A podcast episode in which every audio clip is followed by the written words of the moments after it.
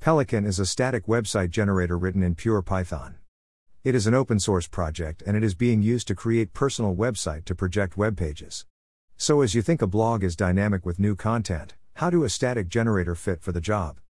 Static generator is generating HTML pages every time you generate site with content, so your site can be dynamic for some extent. Create Pelican blog locally. First you need to configure Pelican blog locally, then you can publish them to web server slash GitHub page. Requirements Python Pelican package Editor Visual Studio Code slash Sublime text recommended. You can install Pelican with Markdown support from PyPI repository. Python mpip install Pelican Markdown. Create blog project. Let's get started. Create a folder for your project and step into it using cd Go at console and let Pelican create a skeleton structure of your site by asking a series of questions.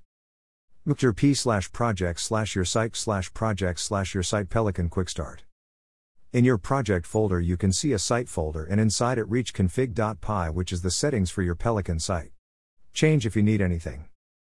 Posts and pages.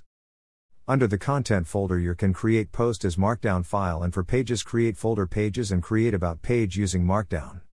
Your markdown can be composed with following format. Title, my first review date, December 3, 2010 10 20 category. Review following is a review of my favorite mechanical keyboard. Generating content and view your site. Create few posts and pages and hit Pelican content on the terminal will generate the HTML files for your site. Using Pelican listen command will make your site live with localhost colon 8000. To terminate press Ctrl plus C. Hosting the site to GitHub page. First up, all create a repository. Name should match username.github.io, organization github.io, and add the repo to your site folder. The master branch will be used to publish your page. Check your repository for page setting. Update content. Well, for updating content, you need to regenerate the content and add, commit, and push it back to the GitHub repository, and it will go live in seconds. See a demo.